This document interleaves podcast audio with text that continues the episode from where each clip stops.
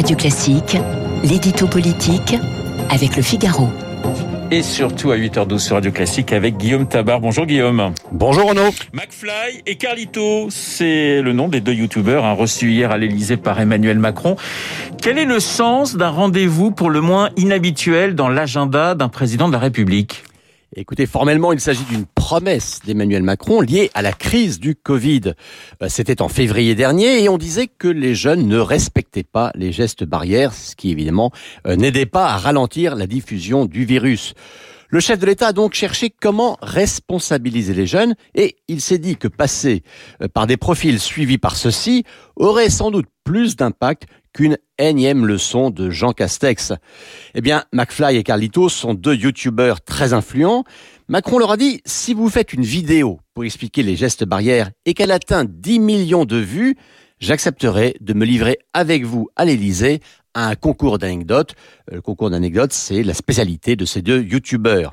Eh bien, l'objectif a été atteint en trois jours. Le président a donc tenu sa promesse. Alors, au-delà de, de, cette promesse tenue, n'est-ce pas une, une grosse ficelle de communication pour toucher les jeunes, Guillaume? Eh oui, hein, faire jeune pour parler aux jeunes, c'est aussi simple que cela.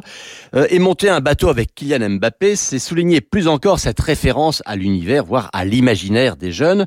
Euh, des jeunes auprès de qui Emmanuel Macron dispose d'ailleurs d'une popularité plutôt élevé, même s'il est fortement concurrencé chez les moins de 30 ans par Jean-Luc Mélenchon d'un côté et Marine Le Pen de l'autre. Euh, c'est dire si l'enjeu électoral n'est pas mince. Mais est-ce bien le rôle d'un président de la République de se prêter à ce genre de mise en scène?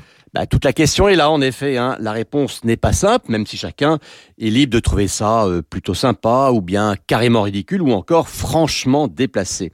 Mais disons d'une part que toute l'histoire de la communication politique, tout simplement de l'expression politique, euh, consiste à s'adapter aux outils nouveaux permettant de toucher des publics nouveaux.